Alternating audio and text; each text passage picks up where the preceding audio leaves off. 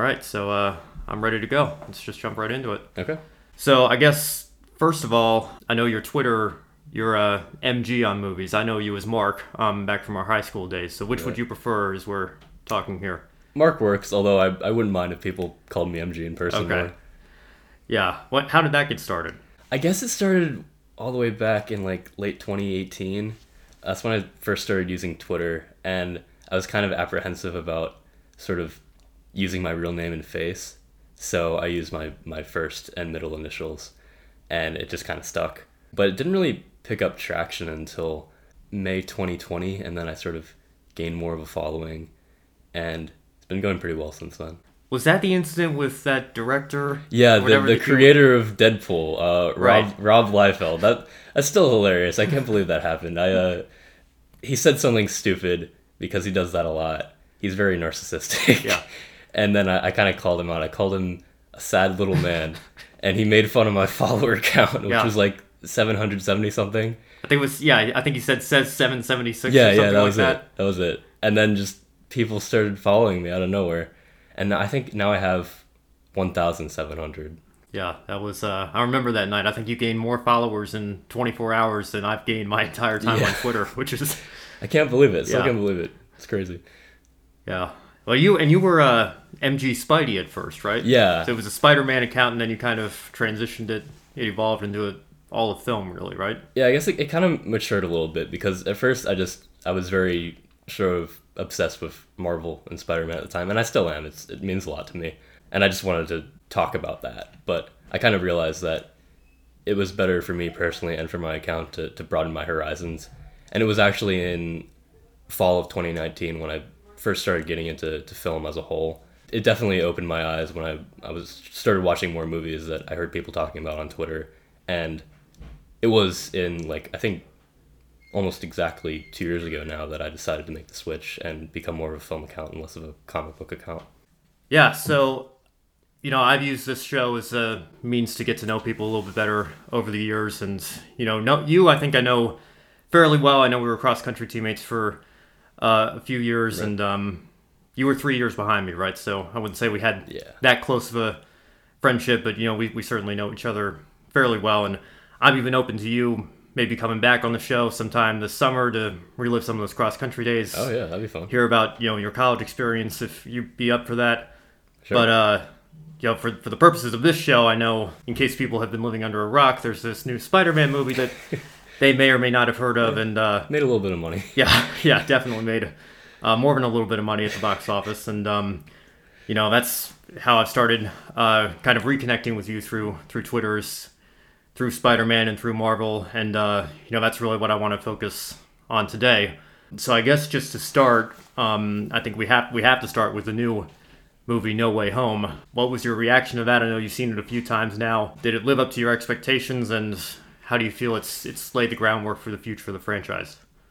It's it's kind of a funny story looking back because right after Far From Home came out, it had that really shocking cliffhanger with with Peter's identity being revealed to the public. I was instantly excited for for the next Spider-Man 3, whatever it was going to be called. And me and a lot of other people expected it to take a very different direction than what it actually did. And when all the rumors started happening with the, the multiverse and all these old actors coming back and, and the merging of the, the three different franchises, it got a little concerning um, for me and, and a good amount of fans because it sounded like they were trying to do something that wasn't going to work. Because it, this movie really needed to resolve that cliffhanger and resolve the whole trilogy and keep the focus on Tom Holland's Spider Man. And I honestly didn't know how they were going to do that and bring in the multiverse. But it ended up working really well. And I said it on Twitter. I think we got the best possible version of the movie. Um, just the way that they, they handled everything, they, they kept the focus on Tom and his story and the decisions that he makes and the consequences of those decisions and him taking responsibility. It's very dark and grounded despite bringing in all these other characters and all these old actors. In many ways, it's the most spectacular Spider-Man movie, but it's also the most grounded and it has very real stakes. And the way that they they use the multiverse to build onto his character arc and set up the next trilogy, you know, erasing everyone's memory of him and kind of pushing him into adulthood and college. I think it worked really well. I I couldn't have done it better myself.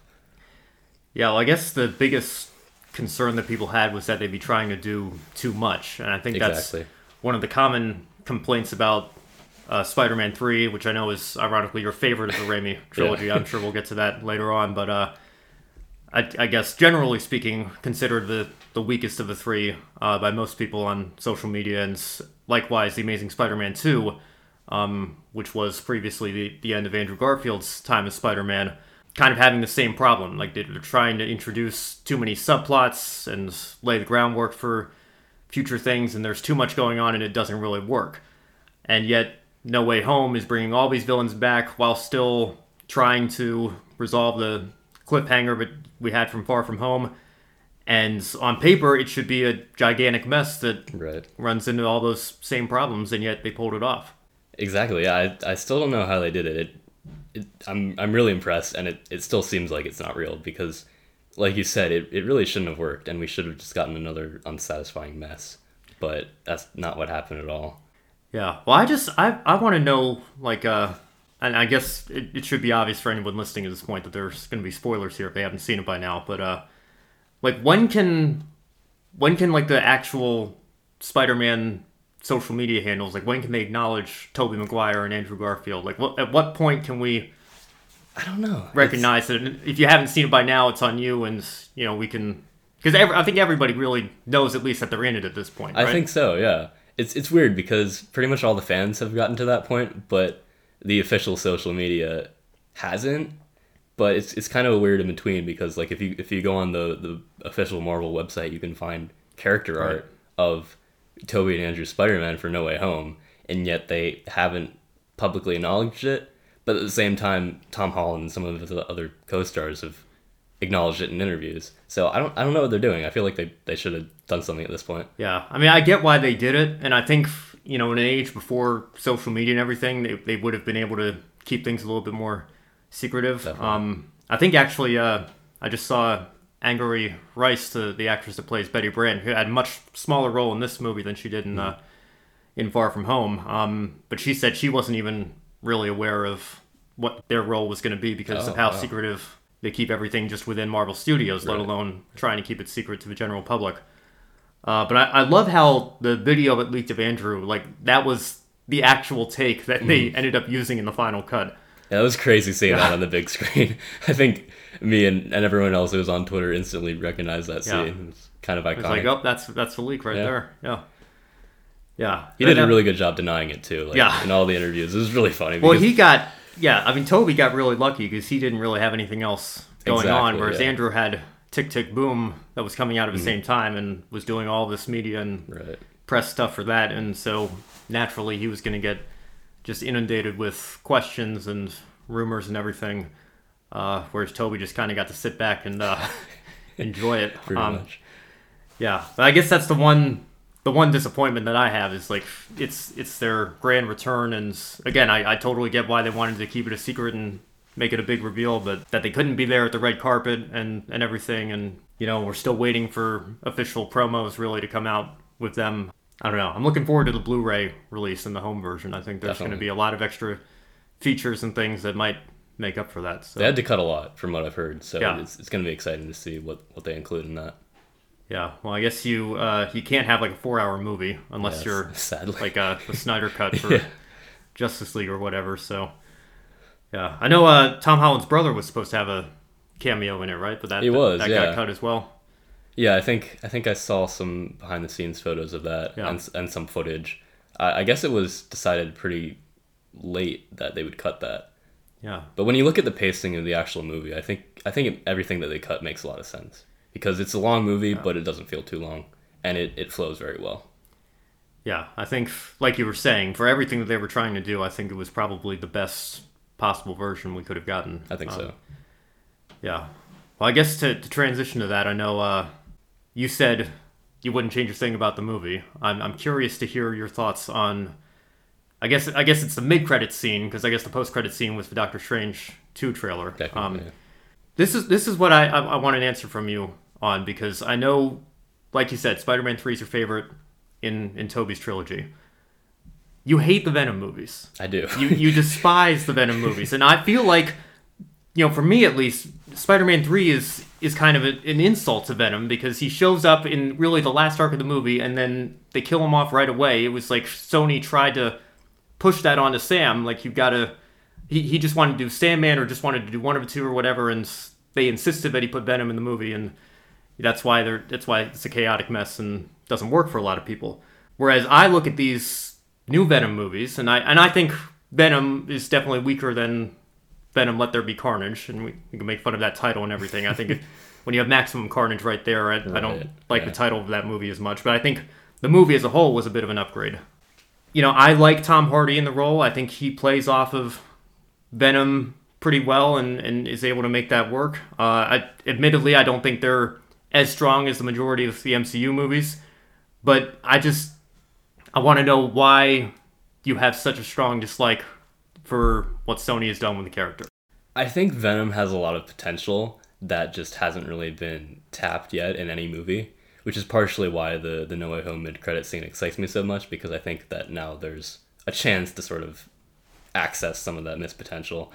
Uh, but the main reason I I dislike the Venom movies is because I think they they lack in quality writing. A lot of a lot of stuff works, and I think I agree with you completely about Tom Hardy and his dynamic as Eddie Brock and how he plays off of the the Venom symbiote. I think that works really well, and it's really entertaining. But I just think that the way that they they created that universe without Spider-Man that is not very similar to the source material. It just it it re- it really disappointed me. I think that they could have done a much better job if they had set that in a universe with Spider-Man. It didn't have to be the MCU. It, it could have been something completely different because I know Sony wants to do their own thing. They've been trying to do that for Yeah. for a while. And it can work. I mean, Spider-Man is such a great character. He has so many supporting characters that they could very well do a successful Spider-Man cinematic universe. And yet this new Venom doesn't really feel like Venom to me because I think his relationship with Spider-Man and Peter Parker is one of the most important aspects of his character and that's just something we haven't seen yet in, in the new movies. So you think it's not a very comic book accurate portrayal of a character? Is that what it is? Right, and it's kind of ironic because people have the same complaint towards MCU Spider-Man, which I love, but I think just completely removing Spider-Man from his origin just takes away a really important aspect of the character that I, I feel like they need to include in order for it to be successful, at least for me personally. Yeah. Well, I am still. I mean, I, I feel for. Uh, I guess Sony has delayed Morbius more times now than I can I can remember. But uh, Yeah. Like No Way Home got pushed back six months. Morbius has been pushed back. I think 18 now. I think it was supposed to come out in the summer of 20. So Right. there's hints that you, it looks like there's the Daily Bugle paper that resembles Tobey's movies, the Oscorp Tower that resembles Andrew's movies, and you've got an appearance from Michael Keaton. Looks like he's bringing Vulture back. That's obviously an MCU thing. So it it looks weird to, to see all three of those together, and it kind of has us wondering what they're going to do with with that and how exactly it fits into the universe um, or the multiverse. I guess I should be saying now. Um, so I'm I'm still I'm I'm, I'm to go see it. I'm intrigued to see how they handle it. And I don't know. I just I feel like when you're one or two movies in, like you know, 2008, people didn't really know where the MCU was to go, and you know how how closely were Iron Man and the Incredible Hulk related, aside from that credit scene where where Tony Stark shows up. But I don't know. It's going to be interesting to see what they do with it. And um, I think, like you were saying, I think some people are wondering if maybe No Way Home has kind of redeemed Andrew's Spider Man. If he could maybe be the Spider Man of the Sony universe, and maybe they were going to make the Amazing Spider Man 3. Maybe there's that's how Venom gets his showdown with Spider Man or whatever. What would you think of, of seeing Andrew come back in a role like that? I really hope he does, and I think just looking at the the fan reception to the three Spider-Man and No Way Home, I don't see how they wouldn't unite them again. And there there's talk on Twitter that something is in the works, but if if you just look at the fan outcry specifically for for Andrew and the Amazing Spider-Man three, it's it's definitely possible. And I mean, in a world where the Snyder Cut happened, I I feel like there's a good chance. And bringing him into this the Venom universe with with Venom and Morbius and whoever else they introduce, I think that would be a really good way in making it work. Uh, even better than then connecting that to the MCU, uh, because that universe really does need its own Spider-Man, and the way that No Way Home ended, it's, it's clear that they're keeping them separate. So what what better way to to bring back Andrew and give that universe to Spider-Man? Have you seen Venom 2 yet? I haven't actually. I've been I've been Okay. meaning to see it over. Do you know you but you're aware of what happens in the credit scene there, yeah. right? Okay. Yeah. So I guess that was kind of that left some fans with mixed feelings because it's like you bring Venom into the MCU for a very brief moment in one credit scene and then you take him out right away in another credit scene. So it's kind of like they teased something and then they they took it right back, but Right. I don't know. There's the like you said, the symbiote is is left over, so it, it gives them any world of possibilities what they what they want to do going into the next Spider-Man trilogy. I guess this is all assuming Disney and Sony don't do what they did two years ago and have Right. that that uh, those negotiations break down again. But uh, I think they're going to look at the box office numbers for this film and hopefully sanity will prevail and they realize that the partnership that they have is working and is making lots of people lots of money and hopefully we avoid that again. But uh, I think it will. I think yeah, And that that that like I, I think it was it felt a lot longer, but I think it was just a month where Yeah. there was sort of no one knew what was going on back in 2019. That was very chaotic and stressful. But I think they're gonna do everything in their power to avoid that from happening again.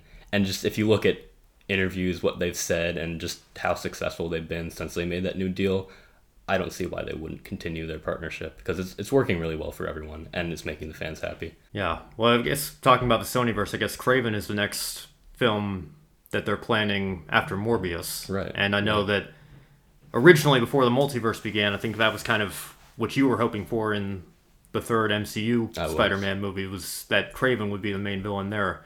What do you think of that character's potential in in either universe? I guess going going forward. I think there's a lot of really good potential there. Kraven is just a, a very interesting and compelling Spider-Man character, both as a villain and sort of as an anti-hero. And Jon Watts actually talked about including Kraven in No Way Home right after Far From Home came out, because the the story that they set up would have been perfect for Kraven, but like I said, I think what we got was even better than, than a Kraven movie. And the, the only the only confusing part is that they cast Aaron Taylor Johnson as Kraven, which I mean we've we've seen actors, you know, play the same role in the MCU, but nothing really on this scale.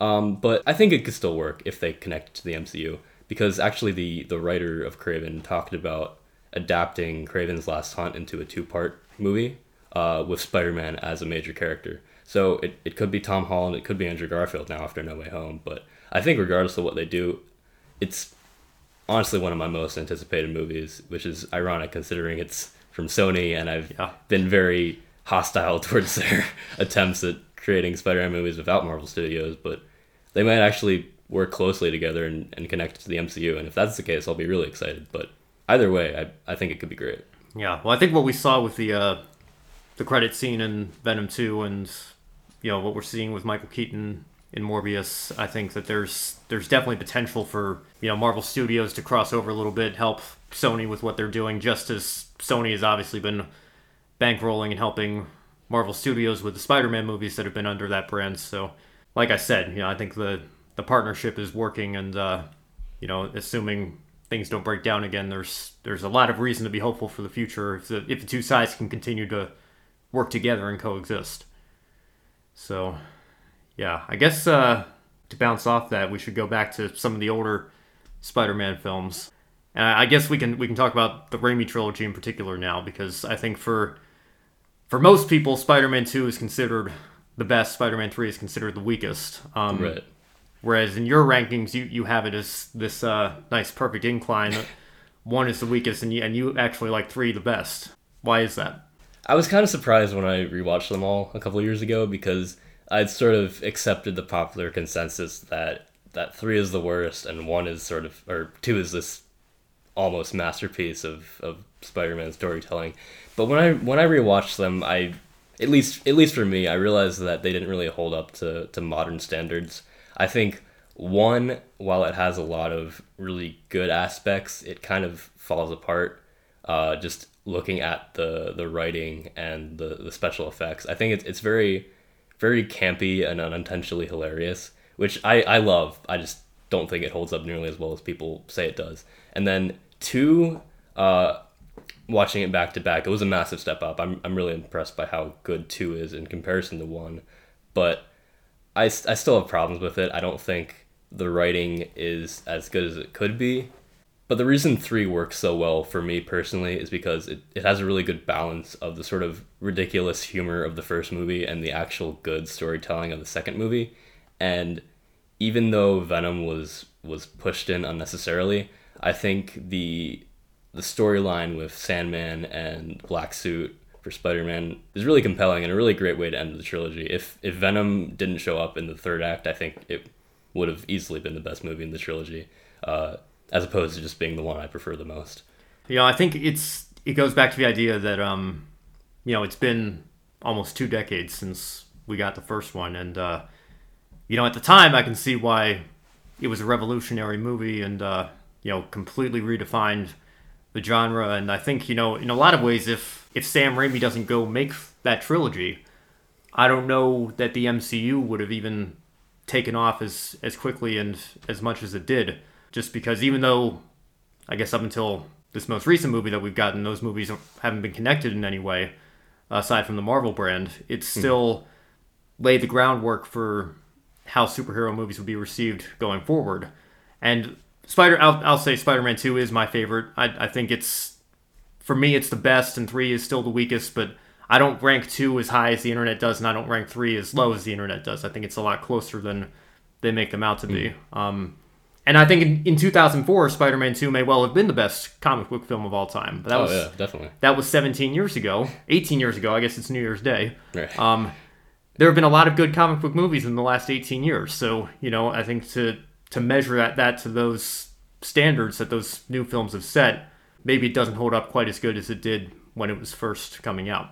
I definitely feel the same way. And I think that's a recurring problem with uh, just I guess movies in general, but especially comic book movies where every fan is biased and if you don't realize how biased you are, it kind of becomes hard to to judge films in their own right.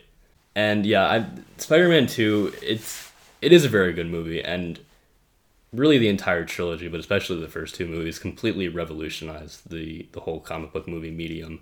And I, I absolutely agree. If it wasn't for those movies, we wouldn't have what we have today. And they, they really did make the MCU possible. And they also introduced me to Spider Man when I was a little kid, so I have a lot of love and respect for them. I just don't let that nostalgia and that love keep me from preferring the new movies and really liking all the movies because I think there's something to love in, in every Spider Man adaptation. Yeah, well, I mean, I, I can admit to that bias too. Um, you know, I just I rewatched all of them except Into the Spider Verse, I guess, because it's you know animated, it's kind right. of its own thing. But right. uh, I forgot in the beginning of Homecoming. There's the uh, there's the eight years later title oh, card yeah. when I think really it should be like four or five years yeah. later because the Avengers takes place in 2012. If you go by that title card, it's 2020, and that's when in the MCU the blip is going on.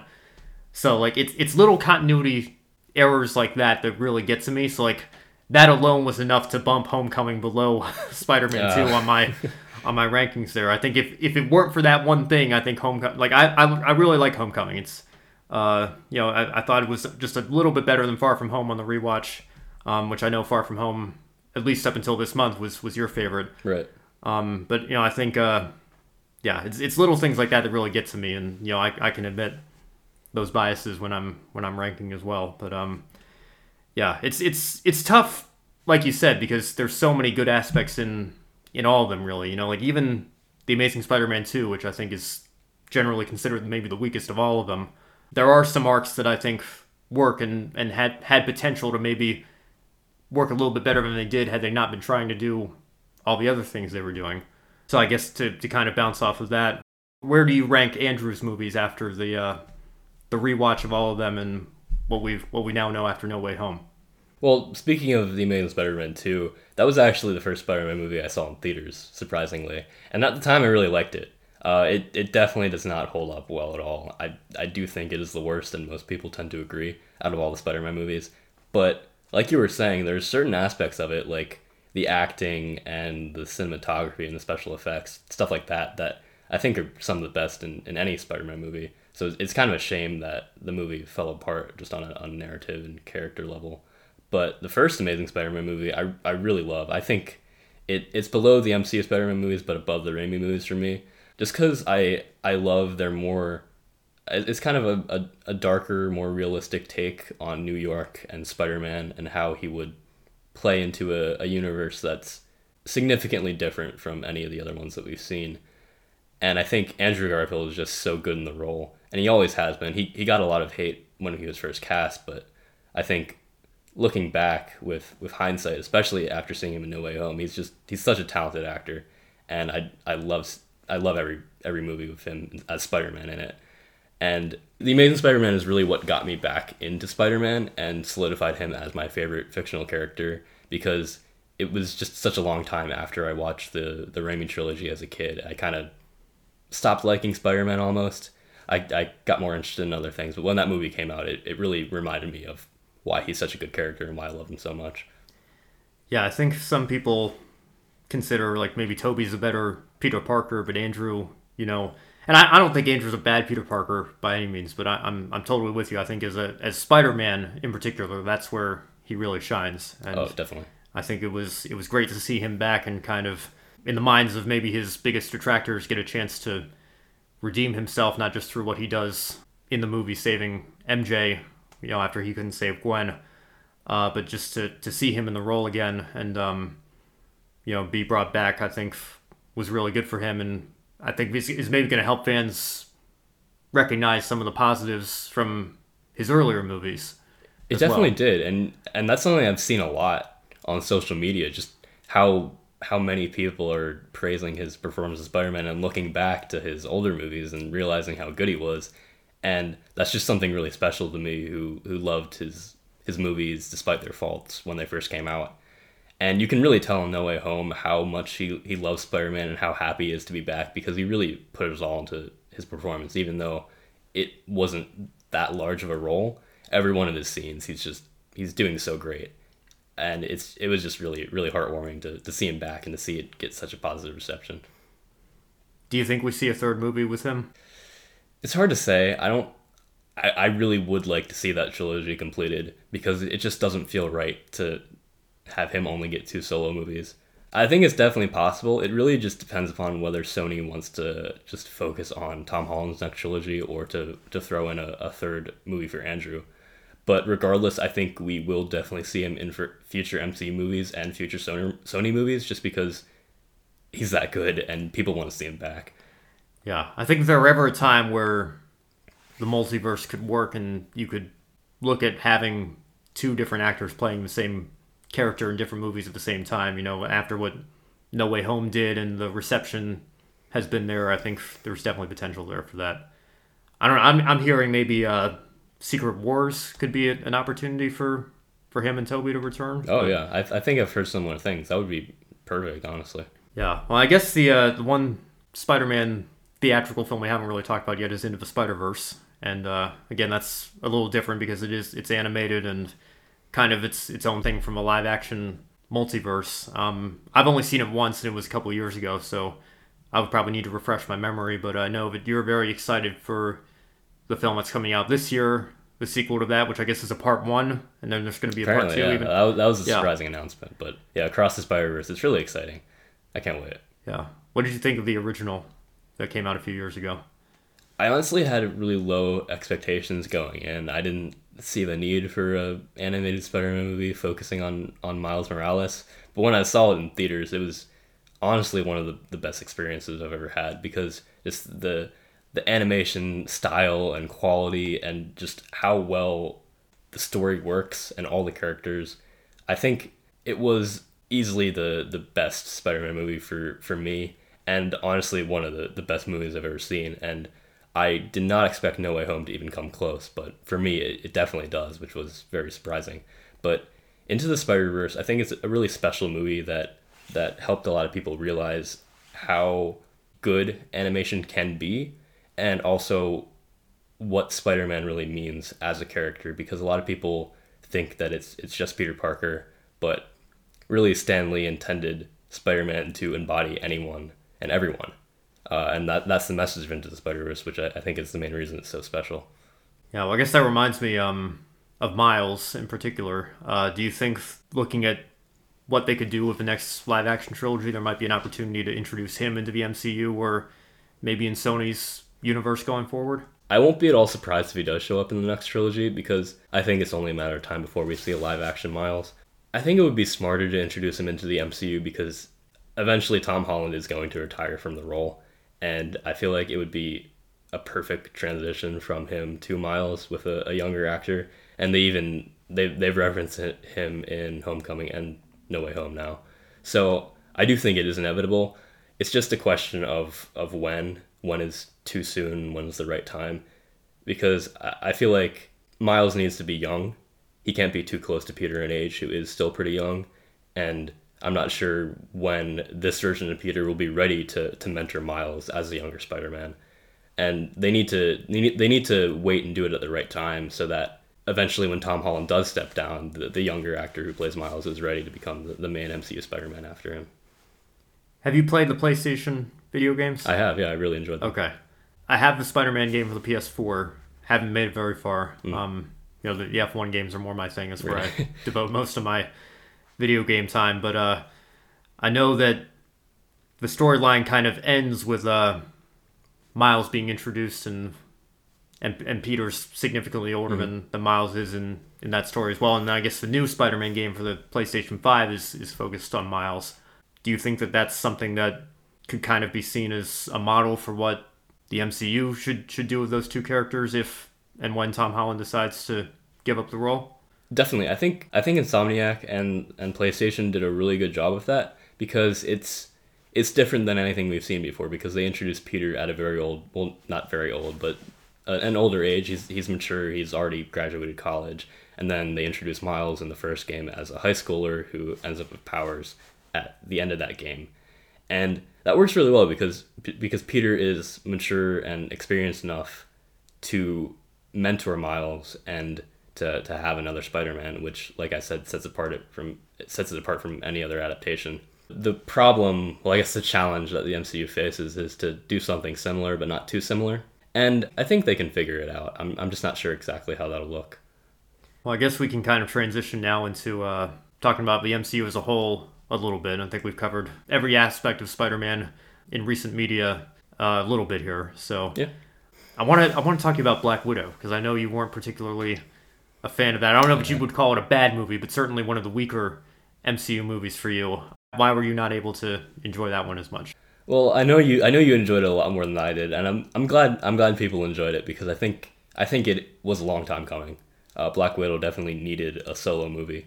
Uh, it's I think I, I think I said that I only saw it once, and when I did see it in theaters, I was kind of not in the right mindset. So I, I would definitely like to see it again. I think it's still on Disney Plus.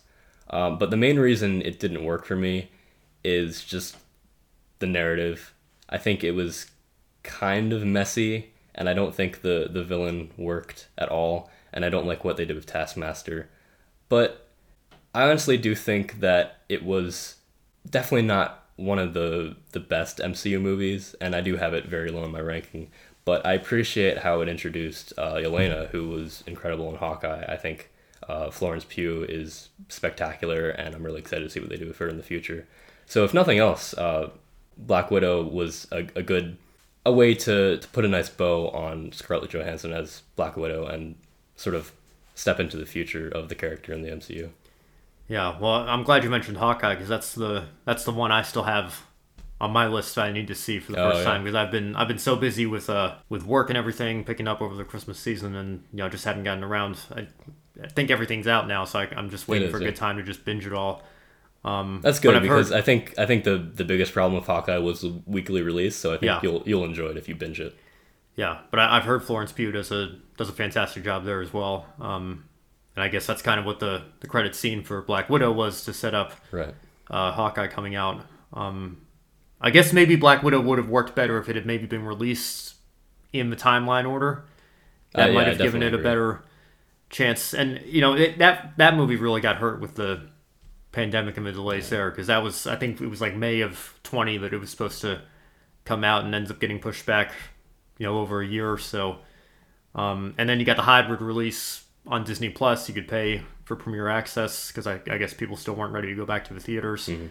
So yeah, I think that all, all those things kind of factored into maybe there not being as much hype around it, and I don't know, maybe that affects people's views on it as well. But I think uh, maybe when it had been you know pretty much two years since we had gotten an MCU movie at that point, so I think I was just ready to go back to the theater and watch one for the first time after Far From Home. So I, I guess I probably owed a rewatch as well, and maybe if I'm in a different mindset, I might change it on my rankings too. Maybe maybe I will, maybe I won't. But I think it's important to rewatch films exactly. and uh, yeah.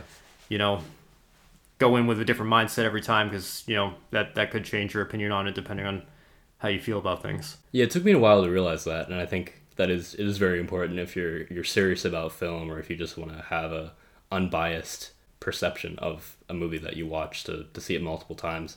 And like you said, I think I think the the main reason Black Widow didn't work for a lot of people is because it got pushed back so far. And I mean, this year got got off to a really good start with with WandaVision on Disney Plus and Falcon and Winter Soldier, and then just following that with Black Widow, the first MCU movie in theaters in a very long time. It just it felt like it just felt a little bit disappointing. I think, like you said, if it had came out much earlier in chronological order, it would have worked a lot better for everyone.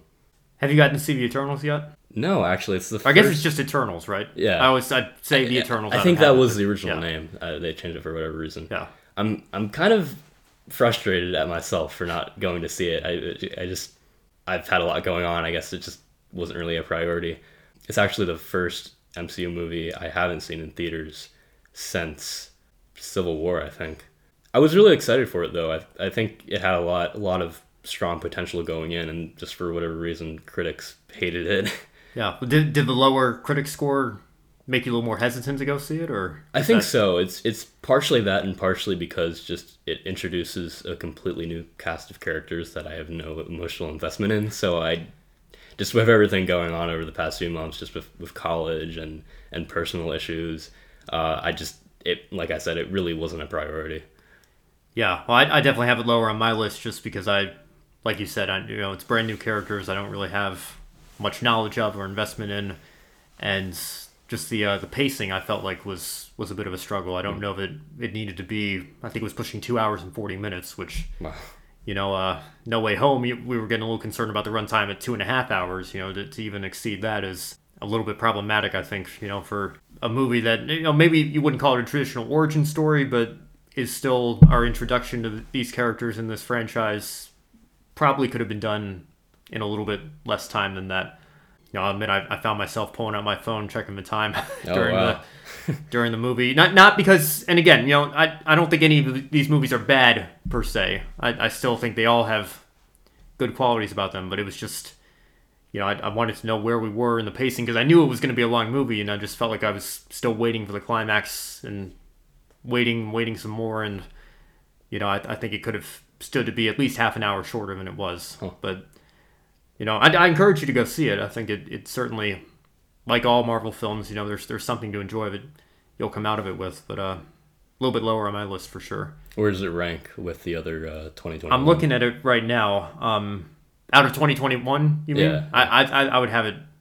I guess there's been four, right? So I, I'd have it at the bottom. Um, I think Black Widow's probably next, and then Shang Chi, and then of course No Way Home. I know you have on your Letterboxd rankings. You have the shows as well. I haven't gotten I do, yeah. At least the ones that are on yet. Letterboxd. Not not all of them are for some reason. Yeah. Yeah. Well, I guess uh, Daredevil's on Letterboxd too, right? It is. Yeah. I don't know. They it's it's showed up a few times over the past few years, but they keep taking it down. I'm not sure if it's still there. But I, I do think that that Daredevil is the best Marvel adaptation that we've gotten so far. Yeah. Well, that's still on my watch list as well, especially now after Charlie Cox's little cameo Yeah. and He's back. No Way Home, yeah. Just amazing. After uh, it's been like three years now, I think, since the show got canceled. Uh, it's just amazing to have him back because he was perfect in the role, and I, I really can't wait to, to see what they do with him. yeah. Yeah, well, I guess I've got my rankings pulled up now. I think I have it 24th out of the 27. Oh, Um, but you know, even I have I have Thor: of Dark World in in last place. But even makes sense. I think what people were saying after Endgame, maybe making that a little bit more important. You know, there's there's aspects I can look at it and uh, and and take away some positives from it. Um, you know, like I said, I don't think you know the the MCU is such a grand accomplishment. I don't know if they've made a bad movie yet in in my eyes, but uh, I want I, I guess I should talk to you a little bit about the Incredible Hulk because Hulk is my favorite character, and Oh, really? I think some people, yeah, some people feel like his character hasn't been given fair treatment in the MCU because you know there's there was only one solo movie. It was very early. You know, it's not even the same actor uh, that we've come to to know and love in the franchise playing him. And I think it's it's at the very bottom of your rankings. It is. So, what what are your thoughts on that movie? I think I've only seen it twice, and when I rewatched them all leading up to Endgame, it was definitely the weakest one for me. I think it's it's right there with Dark World. Um, it, it could go either way when I rewatch them all again. I think it's it's very much a mixed bag for me because in a lot of ways it doesn't feel like an MCU movie, mainly because you have Edward Norton as Hulk instead of Mark Ruffalo, but also just I don't know, just just as a whole, it, it feels very different than all the MCU movies in in good ways and bad ways. I think the the directing and just the way that they tell the story is well, it, it works on a, a lot of levels, and I think I think Edward Norton is incredible in the role. He's such a talented actor, and it's a shame that he he couldn't have stayed in the role as great as Mark Ruffalo is. But I don't know, I, it just feels like very very unfocused as a movie, and I guess the the black sheep of the MCU. I, Yeah. I feel like Hulk deserved a lot better. Yeah, well, I think there you run into the same problem, ironically, that you run into with Spider-Man, and that's how much say Universal has in that character. Right. And I guess I think that the way I understand it is Marvel Studios they, they have the rights to the character, but if they make a solo movie, Universal has the first the first right to refuse or whatever that is. I think yeah, I think that's what's happening, which is really weird. And apparently Universal just doesn't want to make a Hulk movie, and they still have the rights to, to determine whether or not it actually happens, which is just a shame. And I think that's the reason that uh, Marvel said that they kind of split Hulk's character arc between. I, I think it was between Ragnarok, Infinity War, and Endgame, since they couldn't make a Hulk solo movie, which I think it worked. It just he definitely feels like the weakest out of the original six Avengers, but I think that's just simply because he hasn't had his time to shine in the spotlight. Yeah, well, I and I guess the um the thing is when I when I rewatch Ragnarok and I I see what and again I think Mark Ruffalo has taken the role on and been been great, but you see Hulk having these full conversations with with Thor and you know it it's it seems like a very different character. What you go back and watch in the Incredible Hulk, it, it's very difficult to wrap your head around that. Technically, supposed to that's supposed to be the same character right there Exactly. and uh, you know even though it's it's absolutely canon and there are things that are referenced later um, you know we've seen william hurt come back in several movies uh, and i guess uh, peter's peter's teacher mr harrington has that little Oh yeah, he does. cameo there yeah um, so there's some fun little easter eggs there but you know it, if you're gonna rewatch if you're gonna watch like as many movies as you need to watch leading up to a big movie like infinity war or endgame you know that's definitely one of the ones that you can skip and I think that's for, for a character with such great history and uh, a large fan base like Hulk has. I think that's that's a bit of a shame that he hasn't had more of a time to, sh- to shine on his own in, in the franchise.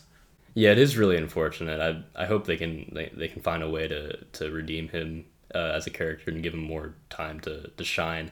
And I think it really does feel out of place. Not like I can accept recasts, but just the movie and the characterization of Hulk and Bruce Banner just it feels completely different to what we have now. Um, but but there is hope. Apparently, he'll have a, a big role in She Hulk, and there are very early rumors. I'm not sure if they're credible or not, but there's talk of a, a Planet Hulk movie or World War Hulk. I'm not I'm not sure, but some some exciting Hulk movie. Maybe they they came to an agreement with Universal. I I really hope that's true. Yeah. Well, I, again, I have limited knowledge of the comics, so I don't know how accurate the storyline is. But in Endgame, I was under the impression that when Banner mixed his, I guess, being with uh, with the Hulk, and and made Professor Hulk or whatever, that that was like a permanent change. And then we, we got the credits scene in uh, Shang Chi that seems to indicate that he's back as his human form as Bruce Banner now. So you know, I, I guess he's, his arm has the damage from the snap as well. So I don't know how much more there really is that you can tell with with Ruffalo's Hulk and, and that story. But it looks like they're they're still planning on using him for a good amount in the foreseeable future. So They definitely have they do. plans. It's just kind of confusing as to what exactly they're going to do. Because I think in Endgame he was at his best since the original Hulk movie, but it was just so different and such a, a drastic change in, in direction that it's really hard to say what they're going to do or if, if it's going to work at all. Yeah, I saw somebody tweeted uh, a picture of Eric Bana's Hulk and Ed Norton's Hulk and Mark Ruffalo's Hulk and said, "This is what we need next after after Spider-Man." Although I'm not sure how well that one would work because Norton and Ruffalo's Hulks are supposed to be the same character Right, technically, right. so I don't know. Hopefully, I'm, I'm excited for She-Hulk. We'll see when that comes out. Um, Yeah, there's even talk that uh that Charlie Cox, Matt Murdock will be in it. So Really? If that's the case, I'm very excited. yeah, yeah, yeah. I guess you know Daredevil's got a got a bright future too. Now that he's back, yeah. so yeah. There's something. There's there's definitely a lot to be excited for. I think you know after uh, maybe maybe it was fitting because I think everybody needed a little bit of a break after Endgame and the Infinity Saga I think so. that COVID hit when it did. Um, there's so many great things coming out at once that you know we're, we're being spoiled, I guess, as, as Marvel fans, you know, with with all this great content, and uh, it seems like there's something new every month to look forward to. So Yeah, it's it's really exciting. I th- I think a lot of people were concerned that they wouldn't be able to find a way to continue it successfully after Endgame, and there there is a concern about oversaturation and superhero fatigue or whatever that means, and I, I think you you have seen that a little bit, but especially after No Way Home and just as as strong of a year as twenty twenty one was, it they they've definitely figured out what they're gonna do, and I, I think they're gonna continue to be very successful for a while. yeah, I mean, imagine if we weren't in a pandemic and it had gotten released on time in China, what the box office totals would be. Oh yeah, I mean, it's just that'd be incredible. unbelievable what what totals we're seeing. You know, when you consider all the circumstances at the box office. So uh, the the hype definitely has not died out yet. I think there's certainly a you know it arguably has never been a better time to be a Spider-Man and a Marvel fan. So definitely. there's a lot to look forward to. Um, I guess just to, to backtrack a little bit, I guess we should talk about Ragnarok because I think a lot of people consider Ragnarok one of the better movies, probably in their top half. Uh, whereas you again have it towards the bottom, a little bit weaker Right, uh, of a film. probably one of, if not my most controversial Marvel opinion. So what is? I mean, I, and I think I know the answer because I've seen enough of your tweets. But uh, just maybe for the people listening, what what are your biggest problems with Ragnarok? yeah, I have talked about it at length in my Letterboxd review and just on Twitter because people are very curious as to why it, it doesn't work for me nearly as well as it does for almost everyone. Um, I think when I when I first watched it in theaters in 2017, I had very high expectations because you have this this movie that feels like a kind of a soft reboot for Thor, who was really struggling up to that point in the MCU. Um, and you've got Hulk and Doctor Strange having a cameo. It just it just felt very very exciting and an adaptation of the Ragnarok storyline that was directly tying into Infinity War. It felt like it was going to be this really grand and epic Marvel movie that we haven't really seen anything like before. And it managed to disappoint me, even though I think it, it did a really good job setting up Thor to become one of the, the best MCU characters in Infinity War and Endgame. Um, I think the, the main problem with Ragnarok is that it doesn't have a good balance between humor and drama. Uh, it felt like it was trying to recreate the success of the, especially the first Guardians of the Galaxy movie, which I think had a, a really good balance of humor and drama, but it just, for me personally, it, it didn't work in Ragnarok. Even though it is a very entertaining movie, I love Taika Waititi. I think he's a really good writer and a really good director. Don't think Ragnarok is even close to his best work, simply because all the all the serious moments, which you have a lot, it's, it's a very very dramatic movie. All the all the things that happen, Thor losing his hammer and his father and his his eye and all of Asgard. I think that that on paper is a, a really good story that that has a lot of really good development for Thor. I think all of those serious moments were, were undercut by humor that just didn't really feel like it was natural in that story. I think the the Thor Hulk uh, team up on Sakaar was was really good. I just don't think it belonged in the same movie as Ragnarok, which is supposed to be the destruction of Asgard and the, the death of the gods, which it just didn't feel like that was the right movie for that story. So it's not necessarily that it's a bad movie. It's just for the movie that it advertises itself as it kind of tells a different story, and that's that's maybe where the problem lies. Exactly. I think it tried to do th- two things that didn't work together, and both of those stories end up suffering. Sure. Well, I guess, uh, and, and again, my, my comics knowledge is limited, but you, you kind of get the sense that Loki dies at the end of the Dark World, right? And then Right. he's kind of brought back. Yeah, it's been a it's been a while since I rewatched a lot of these, so you know, I'm I'm trying to remember everything exactly as it happens. But maybe it goes back to that same issue of being a movie where there's a lot going on, and maybe it would have been better if they just stayed focused on one thing. Yeah, and that, that was like like we talked about earlier. That was my concern with No Way Home, but I think they figured out how to do that, and Ragnarok didn't. Sadly, Sure. What do you think of the Thor character's future in the MCU? Where, where do you think they could take that with, whether it's with the Guardians or of a new Thor movie that's coming out shortly? yeah, I guess that's that's this year, right? Yeah. Huh. I think I think it's uh, I think it is it Doctor Strange next, and then Thor: Love and Thunder. That sounds right. Yeah, because I, I know Doctor Strange is May. Yeah, that's May. I don't think there's a movie. There might be a TV show or something or Disney Plus series, but I think that's the next movie. And then I think it, it might be Thor: Love and Thunder after that. Hmm. Yeah, I'm. I mean, I'm, I'm optimistic because uh, Taika is actually writing Love and Thunder, which he he didn't really do for Ragnarok, and like I said, he he's so talented. I think hopefully he builds off of what they did between Ragnarok and uh, Avengers three and four with Thor's character because I think he's at a really good spot right now, and he works really well with the Guardians, who we're, we'll apparently see in some capacity in the next Thor movie and introducing Jane Foster as the the female Thor. I, I didn't expect them to do that, and I didn't think we'd ever see Natalie Portman back in the MCU. But it, it, there's definitely strong potential, and I think if they find a working formula that is similar to Ragnarok, but works better with, like I said, that that balance, which is really important. I think it, it could honestly be one of the best MCU movies if they do it right. So which movies are? And I'm talking like, you know, I know we- we've got a fourth Spider-Man movie in the works, but you know, nothing's officially been announced yet. Like of the movies that have been announced, that we have at least a general idea of when they're going to be released. Um, which ones are you most excited for going forward? I have a list on Letterboxd, which I, I'll pull up now just to make sure that I'm not forgetting anything.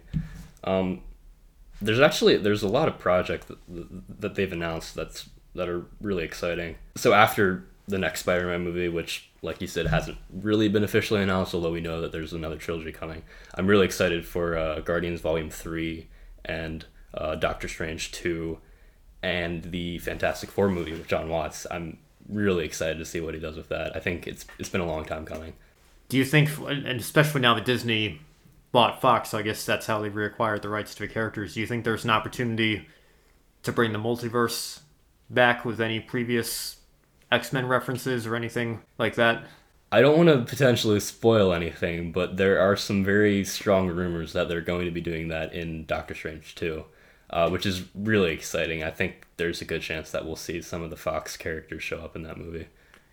Yeah, I've heard rumors maybe about Hugh Jackman being back shooting some stuff. So Yeah, maybe. yeah, I doubt he'll be the that. MCU Wolverine, but it would Sure. be really cool to see him back. Yeah, well, I guess that that reminds me as well. Um, you know, I guess kind of drawing it all back to to Spider Man, and we see we're coming up here on an hour in length, so maybe this Ah. could be uh, the, the final arc of our podcast here.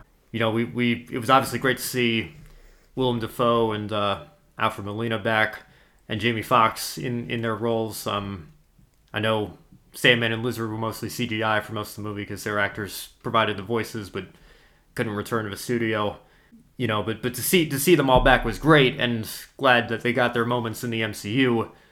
But if we're gonna keep making these Spider-Man movies, there should probably be a an MCU Goblin or an MCU Doc Ock or anything like that.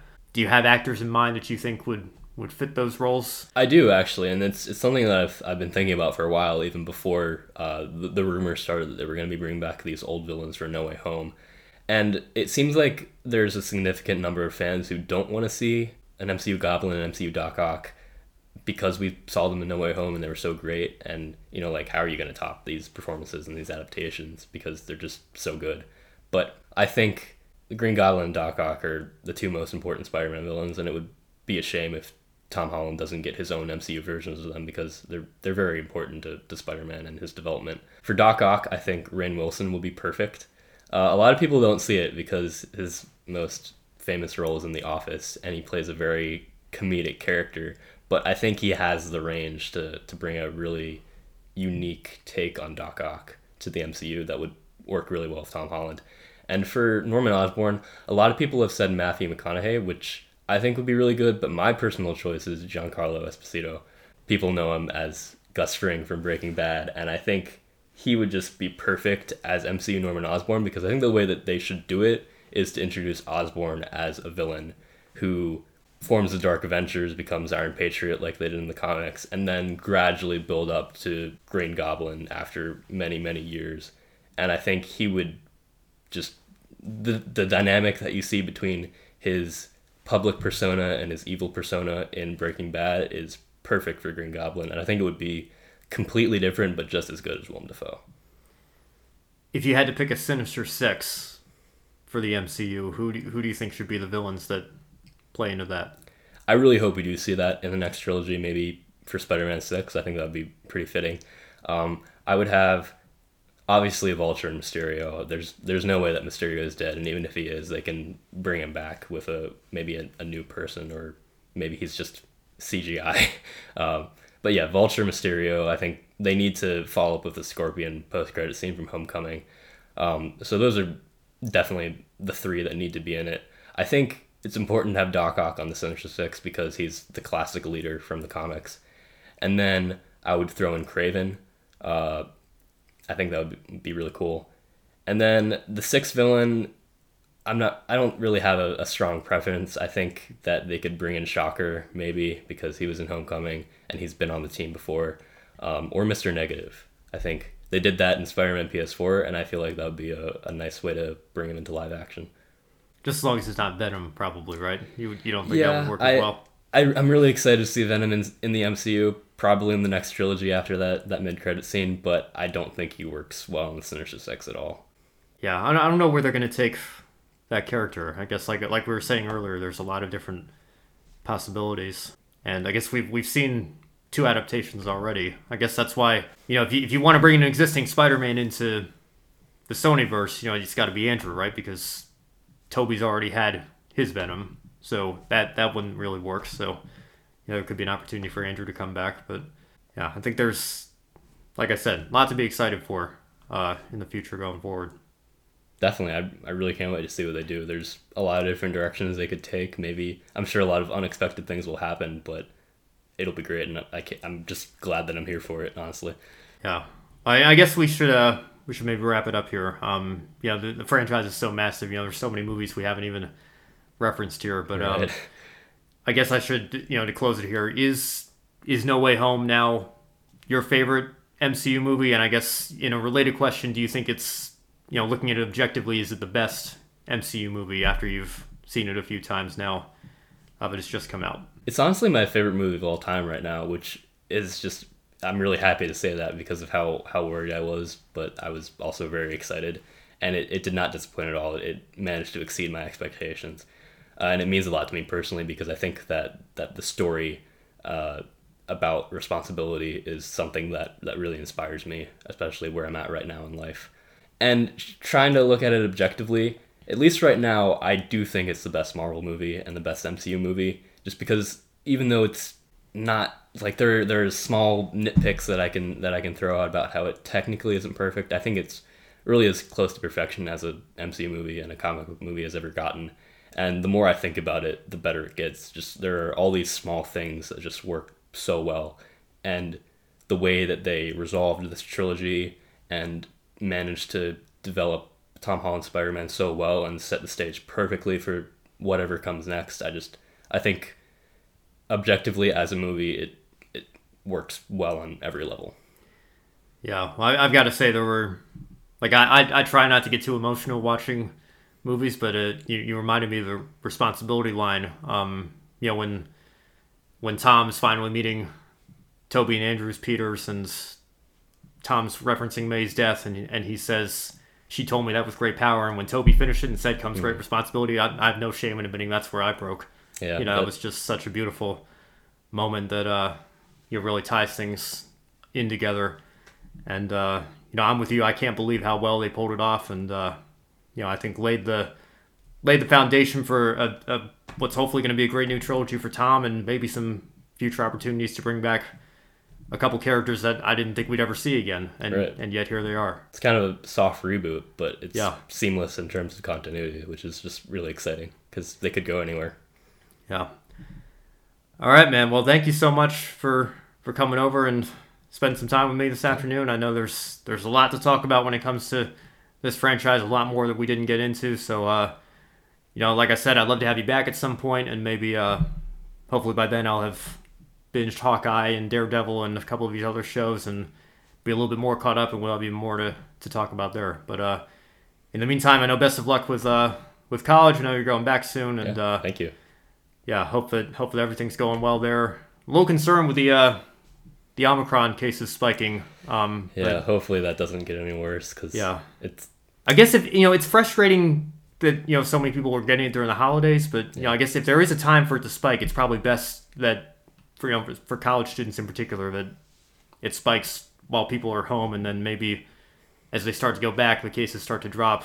Um, you know, because just see, seeing these numbers, I don't know how much higher it can get. I guess that's a silver lining is maybe if if there's a bigger spike, it, it's going to be over sooner. But uh, certainly hope all the best for for you guys and uh, that it doesn't disrupt your plans too much here. Um, Yeah, you too. yeah, you. certainly hope the best for you guys and uh, yeah, hope, like I said, hopefully we can get you back here sometime soon and uh, hope college goes well for you and we'll see you then. yeah, I'd love to be back. Thank you for having All me. All right. yeah, no problem. fun.